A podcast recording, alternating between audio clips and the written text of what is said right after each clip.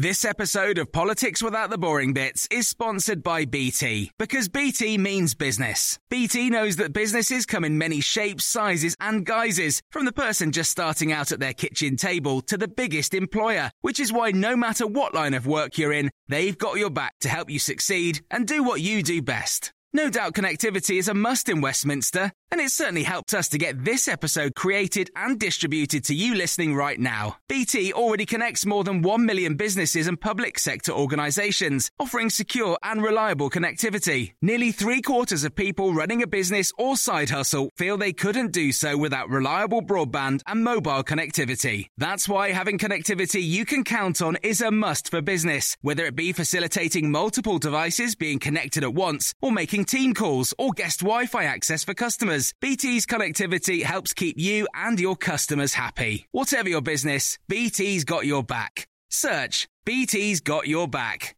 This episode of Politics Without the Boring Bits is brought to you by Luton Rising, owners of London Luton Airport, the UK's most socially impactful airport. Find out more at lutonrising.org.uk. Hello, I'm Matt Chorley. This is the Red Box podcast featuring the best of my Times radio show, Monday to Thursday, 10 till 1. Now, some of you have been posting reviews on iTunes saying you'd like to hear more from Times columnists.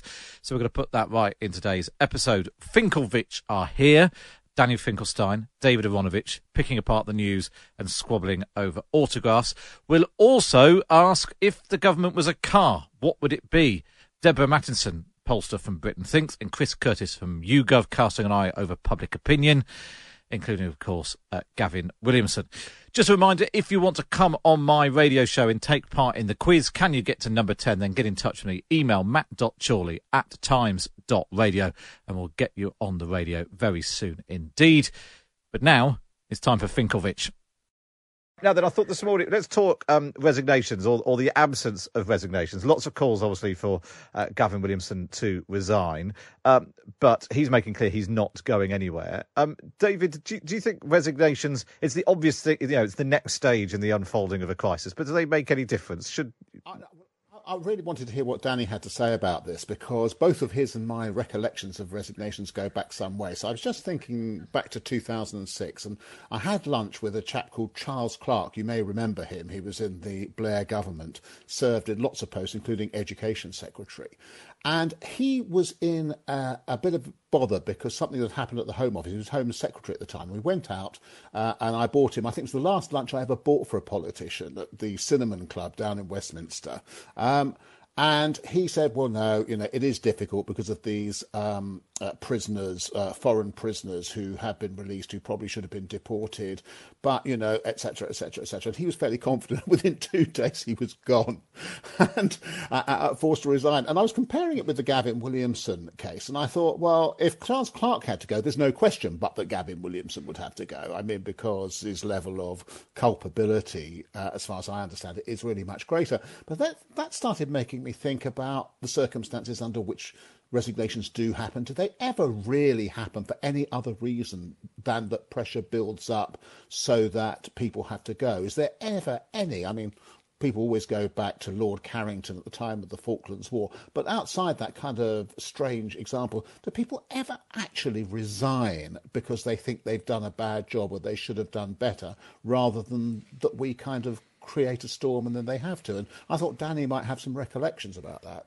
Yeah, what, what do you make of that, Danny? Do people ever resign for the right reason other than just you've been on the Absolutely. front pages? It is occasional, but uh, one person uh, who did that while I was working with him actually was David Willetts when he was uh, the Postmaster General, uh, basically the Paymaster General, rather, the minister uh, in charge of sort of coordinating government policy during at the end of the major government. He was severely criticised um, for his role in a scandal involving select committees. He definitely could have held on, uh, but he decided immediately that he would resign. And actually, I think it was probably from the, his career point of view, as well as on a question of honour, the, the right thing to do. Um, and he recovered and was ultimately um, a well respected universities minister. So it has happened. The other person who did it, um, and this was even odder, I think it's probably a unique resignation, was Estelle Morris, who didn't resign as Labour Education Secretary over um, some sort of sharp scandal, but over her view that she wasn't reaching targets and that she couldn't do the job. I think she's actually a very impressive and nice person, Estelle Morris, but I respect the fact that she felt that she couldn't do that. I don't think I've ever heard of a resignation apart from hers for that reason.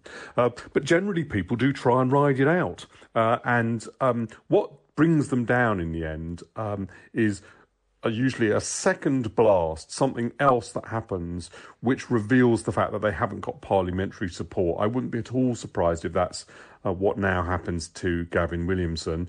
Um, he he might survive this with the support of 10 Downing Street for all sorts of different reasons, but um, he probably uh, wouldn't survive a second wave, as the uh, current phrase goes, and, and I think it's it's hard to see what that would be at this moment. But I, uh, it's not, you know, there there often is one which we haven't perceived. Well, I mean, there's a sort of ready-made second wave in the fact we've got GCSE results on Thursday, presumably, even allowing for the changes they've made and the U-turns are now allowed, teachers' grades and so on. If some children still are unhappy with their results and MPs get a deluge of emails again uh, being unhappy, then then potentially that could you know it certainly keeps the story going, which is one of the reasons why. Uh, government sometimes, you know, Downing Street ends up concluding, look, you've got to go because we need to put a lid on this thing. Yes, I mean, look, it's it, in the end, these things are political calculations. We used to have a, and I think this was the basis of Lord Carrington's resignation. We used to have a sort of uh, what was called the Crichel Down principle, which was, you know, whoever's fault it was, and in that case, it had been a civil service decision about an obscure matter, uh, the Crichel Down decision in the fifties. But the minister had to resign anyway, uh, and um, this is um, not a principle now that we hold. Um, and um, one of the reasons it became well known is it, it, was slightly absurd. It wasn't the person who was involved in it. On the other hand, it reinforced the idea that ministers are responsible. Uh, but David's correct that now is unusual. And you know, when I was um, in uh, in in working for the government in the in the nineteen um, it, it it was regarded as as a sort of um, you know you didn't want that would be an even bigger disaster. And i always felt well actually i think holding on to people is often a bigger disaster because it suggests the government doesn't take respons- as, as a whole doesn't take responsibility uh, for the situation that it's created. And it's all about you know there's this, this sort of attitude towards the media and uh, you know you're not going to hound us out you know um, everybody hates us and we don't care almost. So just sort of ploughing on uh, regardless. Do you think long term it, it, causes damage, David, to a government if if there's a sort of succession of people who've got themselves in a mess but but don't have to, to carry the can? Well, and also, I mean, we've got to the situation now whereby, and, and this was what was very different between what was happening to Charles Clarke. Charles Clarke, there was the Home Office, and the Home Office had been doing some things which he was responsible for. But these days, it's always possible, as Gav, if anybody heard Gavin Williamson this morning, um, uh, firstly, it isn't him, it's Ofqual. Um, uh, he was assured by etc etc and there are so and, and, one of the things that's happened over the course of the last two decades is the growth of what the uh, political scientist john keane calls monitory democracy that is you add a layer of monitoring to distance the politician from the decision for all kinds of reasons, not least that the public and the press tend to demand it. But then that then adds a that creates a reason as to why you say that you're not actually responsible for it, and it's happening time and time again at the moment. It's just almost it's, almost perpetual, even if the government has fed in the original instructions under which the uh, semi-autonomous body makes that kind of makes that kind of decision. And that makes it very, very difficult to call um, because there's always, you know. The other thing he said was, well, actually, the same thing was written off by the devolved authorities that are not all Conservatives. They are Labour and, uh, and Liberal Democrat or whatever they are in the case of Wales, etc. So you can't just kind of put it to me. And that gives him another level of distance from whatever the decision was. Um, and you're left really dealing with somebody who essentially says, it's not very much to do with me, Gov. Um, and the big question, I think, for Boris Johnson is whether or not he really accepts, expects the British public to accept that as an explanation for very much longer. And uh, if I were him, I wouldn't like to bank on it. Uh, somebody's well, we've just been talking. Somebody's just texted in saying Lord Pearson of Rannoch resigned as UKIP leader in 2010 on the grounds he wasn't much good at party politics, um, which seems a reasonable explanation. Well, on, on the secondary ground that he was UKIP leader, and that's what they do. Um, the uh, I, what, I think one of my favourite um, uh, resignations uh, actually was somebody else was Lord Bates when he, I think he was an international development minister, and turned up a couple of minutes late to answer a question in the House of Lords and he resigned. He said that, you know, I should have been in my place and I shall be offering my resignation to the Prime Minister. And uh, it was at the time when everyone was quitting Theresa May's government. And she basically said to him, You're not getting out of that easily. And uh, refused to accept his resignation. He then continued in office for some time. But yeah, apologising to be a few minutes late um, is, is probably the nicest grounds for resigning, even if he didn't get away with it. Um, let's move on and talk about uh, politicians' private lives. Um, not, uh, not in the UK, unusually this time, uh, but in the, U- in the US a story resurfing about Joe Biden and his second wife, uh, Jill, accused on the eve of the Democrat convention of lying about how they met to conceal an extramarital affair. Uh, they'd always claimed to have uh, met on a blind date, um, but uh, fresh claims that might not have totally been the case. Uh, do we still care about um, politicians' private lives, Danny? Um, well, uh, I think the, the, that in this in this particular instance, the problem with it will be not telling the truth about it. Uh, but it's you know, but it's still a contest with Donald Trump. He's not going to lose an immorality contest with Donald Trump, who himself obviously had you know myriad affairs and uh, and, and three wives, and so uh, that is is unlikely. But the um, uh, nevertheless, because Joe Biden wants to defeat Donald Trump partly on the issue of character. This is mildly embarrassing. It is a bit surprising because I did, you know, I've read uh, the Joe and Jill Biden account of how they met more than once, uh, and it's you know he's been there. It's it's, it's now been uh, decades, obviously. Uh, so it is a bit surprising that it surfaced in this way. My view overall is that. Things that happen in your private life may not be resignation issues, but they do matter. They are about people's character and who people are, and um, it's useful and interesting to know about them. Some people take a much more extreme view and say they've got absolutely nothing to do with the public domain, so people shouldn't even run that sort of story. What about you, David? Does this matter now? In as Danny was saying, in a con- an electoral contest with Donald Trump, well, the exact timing say- of meeting meeting your future wife seems less of an issue. I have to say that I when Danny mentioned this uh, before, when I had I, I had missed the story altogether and had no idea, and it seems to go back a very long time. I mean, uh, I'm now reading it. New York Post, which I think is not favourable to uh, the Democrats, said that her previous husband said he first suspected an affair in 1974 when his wife passed on meeting an up and coming rock star who was set to play at his Delaware club. In other words, well, when she said she wouldn't meet this up and coming rock star, I knew something was going on. And I know exactly what, when it was. He said Bruce Springsteen was going to play at the Stone Balloon. um, I mean, the main the main takeaway from this story is again just quite how old and how uh, Joe Biden is and how long he's been sort of going around the block that a story oh. about you know that from the mid seventies is still sort of pertinent to his uh, political uh, well, career. I mean, when he ran for unless... the Senate, he was he was he wasn't old enough to be in the Senate when he ran. He was 29 years old. He became 30 between being elected to be a senator and being sworn in. And the other thing that happened was that his wife uh, died in a car crash, which is just immediately before the incidents that are talked about here. But it has been yes a long time. Yeah, he, he, uh, as far as I can see, he was a widower, and she may or may not have. It says he. They say she met. He, they met after her first marriage had broken up, whereas actually it's quite possible that they broke her first marriage up. Well, that's generally speaking how people get into second marriages, other than become widowers and so on.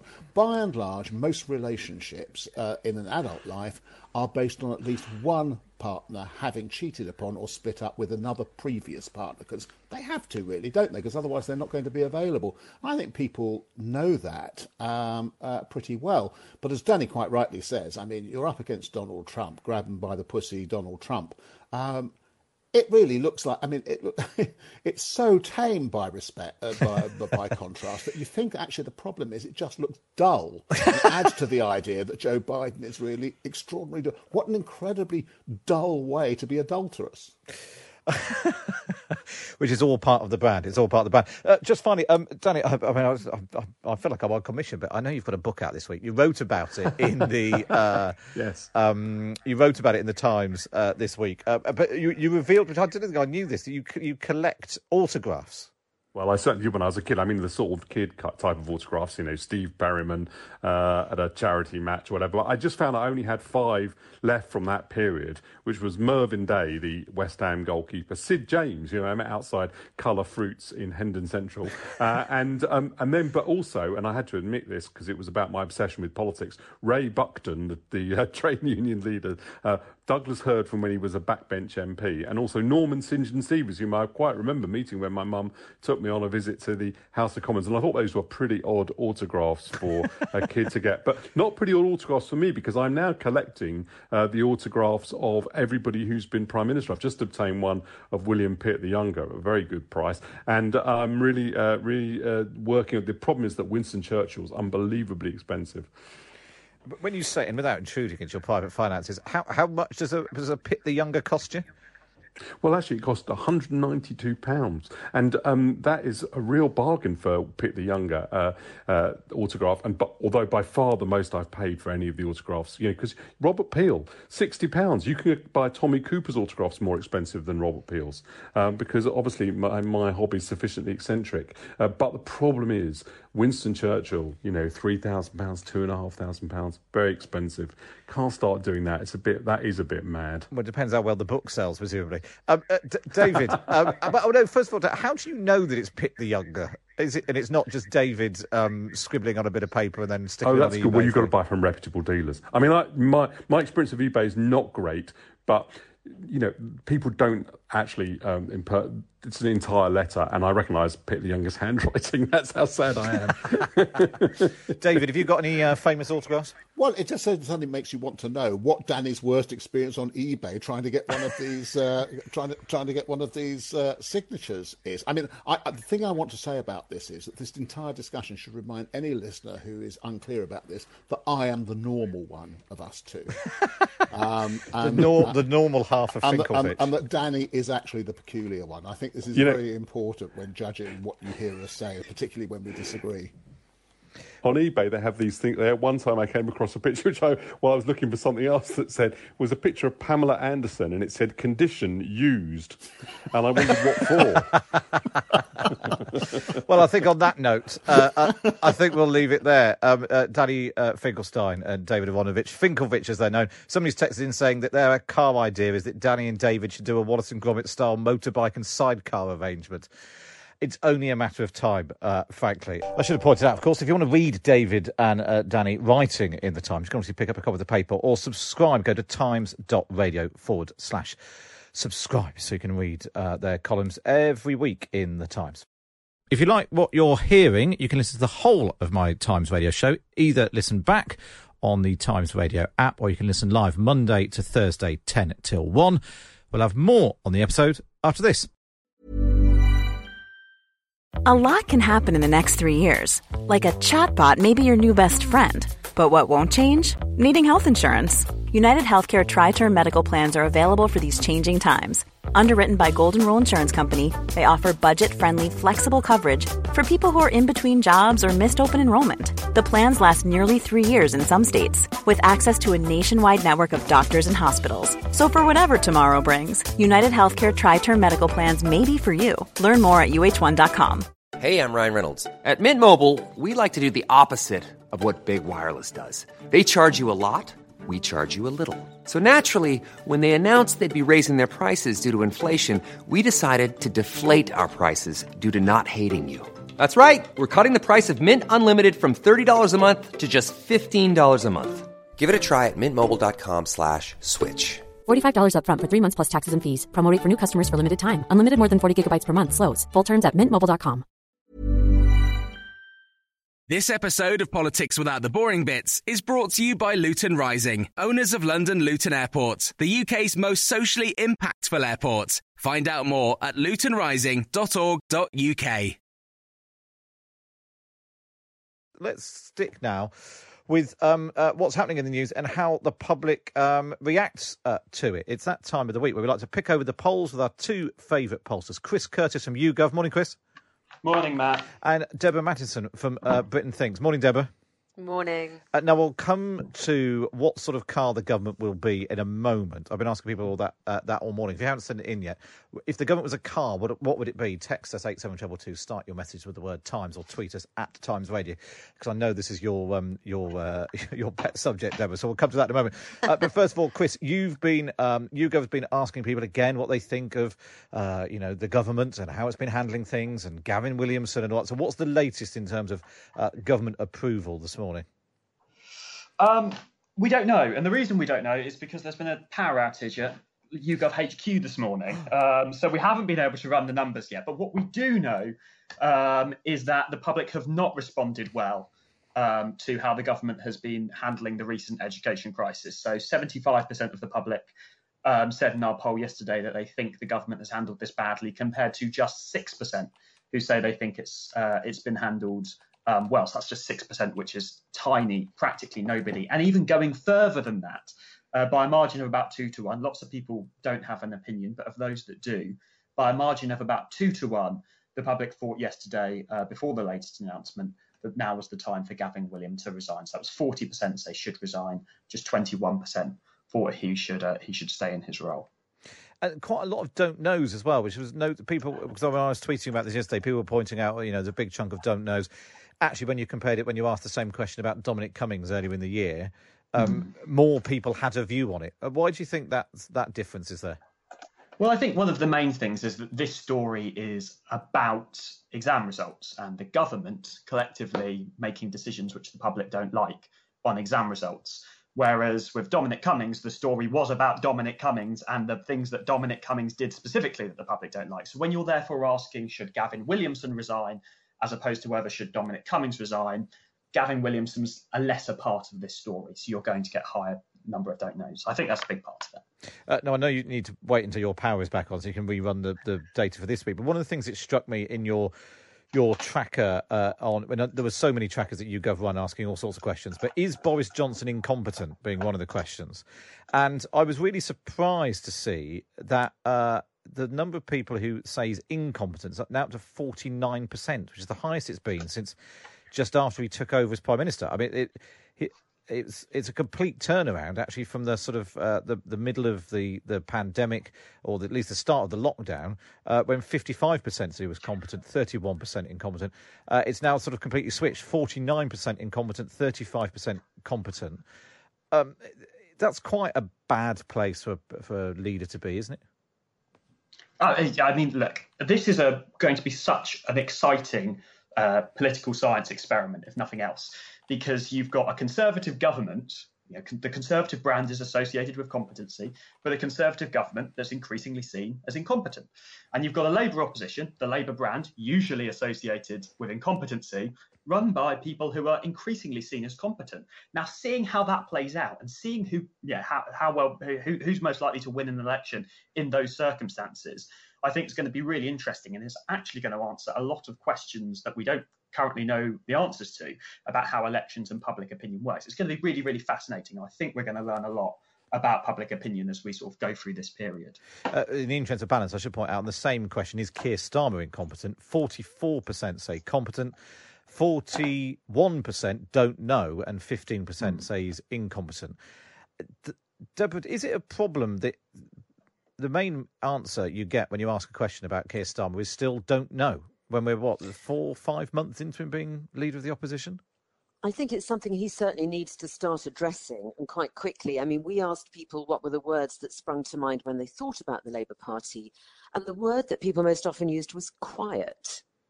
Uh, they're seen as a little bit invisible, and if people are being more critical than that, they'll say a bit irrelevant. So there isn't yet a clear and settled view. Now, on the one hand, you have quite a long time, probably till uh, you know till the next general election, um, and it's been a very difficult time for the opposition party to establish itself. But it is something they need to start to address. Um, they really do need and start to build on. They've got some positives that they can build on. They're just not coming through clearly enough at the moment. Uh, one of the things uh, that struck me yesterday when the government was in uh, a pickle, uh, I think it's fair to say, uh, Keir Starmer just was sort of randomly firing out tweets uh, one, incompetence has become the go- this government's watchword, which I mean, it's not that catchy. It's not weak, weak, weak or something like that. Um, I'm also not sure watchword's the right word. Um, he then followed it up with, "This has been a fiasco uh, at a time of national emergency. This is no way to run a country." It gets him lots of retweets. It doesn't tell me anything about what the opposition might be doing. Uh, and um, uh, people pointing out he stopped short of calling for Gavin Williamson to resign, which I suppose is the sort of is that the last resort of the opposition, Deborah, that you call someone's resignation? Well, I, th- I think if you think it's not very likely to happen, there's probably not much chance, ah. not, not, much ah. point in calling for it, and then it, you know, what you've asked for not happening. Um, but I think that obviously what he is doing is to echo what people feel. So, you know, when we asked people to, uh, you know, the words they used to describe the government, shambolic was the one that they most often used. People said, this is yet another debacle, one shambles after the other, lurch from one crisis to the next, changing the rules every day. And there is increasingly this view that they are out of control. And I guess he's building on that part of the job of opposition clearly is to oppose. And I, I, I think you could say he's doing that effectively and, and tapping into the, the public mood. But of course, as we get closer to a point where people are making their minds up, he is going to have to set out his own stall. And I would say he needs to start doing that now. I mean, I suppose that's the thing, isn't it? Is that the government are in a mess and the front pages of the papers are having fun with it and people are getting cross on news bulletins and on social media the Labour Party needs to do more than just tut and say, "Oh, have you seen what they've done now?" Don't they really? Yeah, yeah, yeah, and they have a real issue to address as well. I mean, it's interesting. I think we're going to come on and talk about cars, but when I asked people what car they would associate with the Labour Party, I got a very unclear response, and I think this plays back to the same thing. There were a lot, you know, some people were were talking about the past. They talked about an old-fashioned Mini, um, but others had very different ideas. There just isn't a clear view of what the party, the Labour Party, as it stands now, is about, and that's something they clearly have to address. So, just explain uh, before we get in, into uh, cars, uh, why why do you ask that question, um, and why is it a useful sort of way of getting into people's um, thought processes? Yes, I, I, was going to insist that we cover this actually because I, I could see people having a lot of fun with it on Twitter, and it is a very fun thing to do. But the reason why we ask this as, as qualitative researchers is because it's just a great way of kind of digging underneath the surface. So, so Chris has got the numbers. They will tell you that, you know, X percent of people feel this or that, but they won't necessarily tell you why. And what we're trying to do with these, they're called projective techniques. It's where you, you try to encourage people to, to project what they feel in a different way to sort of reveal something slightly different or a sort of deeper truth. What we're trying to do there is to get underneath those numbers and speak to the, the, the sort of deeper feelings that people have about a brand, about a party, about a politician, about a particular policy area. So that's why we do it. And it's incredibly revealing. And when I look at the, the cars that people have, have listed, there's such a consistent picture building up here about how they feel about this government. Um, so I don't know, do you want give, me to yeah, give, through yes, some of the ones? Give us some examples, and I'll give you some of the ones that people have sent yeah, in. Yeah, and, and uh, you know, as I say, this is, this is really consistent. So we've got a Range Rover, showy, but works through its resources at an amazing pace. I've got a flashy looking brand new shiny car on the outside, but with a useless engine that billows cl- clouds of black smoke as it pootles along, basically all image and no substance. Or I've got an Alfa Romeo Giulietta, looks sleek and in control, but never far away from mechanical problems. So consistently this sense that it kind of looks okay, it's what you bought, but actually you bought a lemon. Um, and then, you know, a couple of other ideas too, which connect into that. One person put chauffeur driven. The government's just not very involved. They leave it up to others. And then another person put, and I didn't know what this car was, actually a Trabant. I'm not much, I'm not very well up on cars, but they helpfully wrote useless, but it was the only one available. so that told its own story. I didn't need to know what a Trabant looked like. I think it's from the. Uh, it's a former East German car. Um, oh, yeah, okay. so it's, it's, quite, it's quite old school. I think. Uh, we've had uh, uh, when I was asking people to text and tweet in early this morning, we had a, quite a few that talked about being chauffeur driven. Uh, someone else, uh, Jazz says this Tory government is a Sinclair C5 on a busy motorway on the road to hell. Um, uh, Will in Coventry says the government's a shady Windows, BMW, Audi, or Merc with suspect moves and doesn't answer reasonable questions when pulled up and has its policies searched.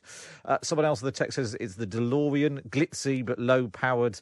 Uh, and uh, who's this? Someone else on the t- on the tweet saying the government is like an electric black car cab, London centric, unsuitable for its role, but always capable of tight U turns. Yeah, and I mean, I think, you know, if you look at those, you can see people have had fun with that, but actually there's a very serious story underlying that. And if I was the government, I'd be very worried because it's incredibly consistent. Everybody's saying the same thing, and it's you know it's basically all image and no substance. Uh, Chris, how how uh, difficult is it for to shake off a reputation for um, uh, incompetence or you know being a shambles? Because um, you know when Boris Johnson arrived as prime minister just over a year ago, fifty six percent said he was incompetent. At the height of the pandemic, that went down to thirty one percent, and now it's back up to forty nine. Uh, so it does seem like you know events come and go, and you know it is possible to draw a line under them. And no doubt within a week we'll have talk of a September relaunch and maybe a reshuffle and all that sort of stuff. Is it? At what point does this become a sort of more than a blip and something that really sticks? Normally true. Uh, in most cases, once you've lost it, it is very, very hard to get it back. I mean, just look at Jeremy. Uh, Jeremy Corbyn obviously had it in the 2017 election. He slowly lost it. I think you described it as being moving beyond peak Corbyn, and he he could never get it back again. Actually, Boris Johnson is one of the very very few politicians who has managed to see the, the surge that he saw over the course of last year, starting off as a very very unpopular politician, and then rising in popularity. Now, I don't think that he can pull that trick off again. So I think that once he's lost it, it's going to be very very difficult for him to get it back. And this is why I think you know we're talking about these events, you know, these these decisions the government are making that the public are reacting to negatively at the moment. And we're talking about the fact that at the moment, you know, the Conservatives still leading the polls and that's okay. But actually, in the long run, I still think it's going to make a difference. This drip, drip, drip, quite constantly now for a few months, and doesn't look like it's going to end soon, of making decisions that make this government look incompetent and the constant repetitive attack line from Labour, which they're now settling in on, you know, sort of slightly dodgy slogans aside, that this government is incompetent, I think eventually it's going to have a real impact. And I think it is going to be very, very difficult for Boris Johnson, at least, to come back from that once that attack lands. Um, so, so yeah, it's difficult. I mean, yeah, the, the, the, chances are, well, yeah, once once it's landed, the Conservatives will do what they often do and just just swap leader. But um, I, I think it still is going to matter a lot. That's all we've got time for on this episode of the Red Box podcast. Uh, you can now listen back to my whole show on the Times Radio app, where you can also now listen to all of the Times podcasts, including Red Box 2. Make sure you subscribe and review at the Red Box podcast wherever you listen. But for now, from me, Matt Chorley, it's goodbye. This episode of Politics Without the Boring Bits is brought to you by Luton Rising, owners of London Luton Airport, the UK's most socially impactful airport. Find out more at lutonrising.org.uk. When you make decisions for your company, you look for the no brainers. And if you have a lot of mailing to do, stamps.com is the ultimate no brainer. It streamlines your processes to make your business more efficient, which makes you less busy. Mail checks, invoices, legal documents, and everything you need to keep your business running with Stamps.com. Seamlessly connect with every major marketplace and shopping cart. Schedule package pickups and see your cheapest and fastest shipping options from different carriers. With rates up to 89% off USPS and UPS rates. And with the Stamps.com mobile app, you can take care of mailing and shipping wherever you are. Make the same no-brainer decision as over 1 million other businesses with stamps.com. Sign up with code program for a 4-week trial plus free postage and a free digital scale. No long-term commitments or contracts. That's stamps.com. Code program.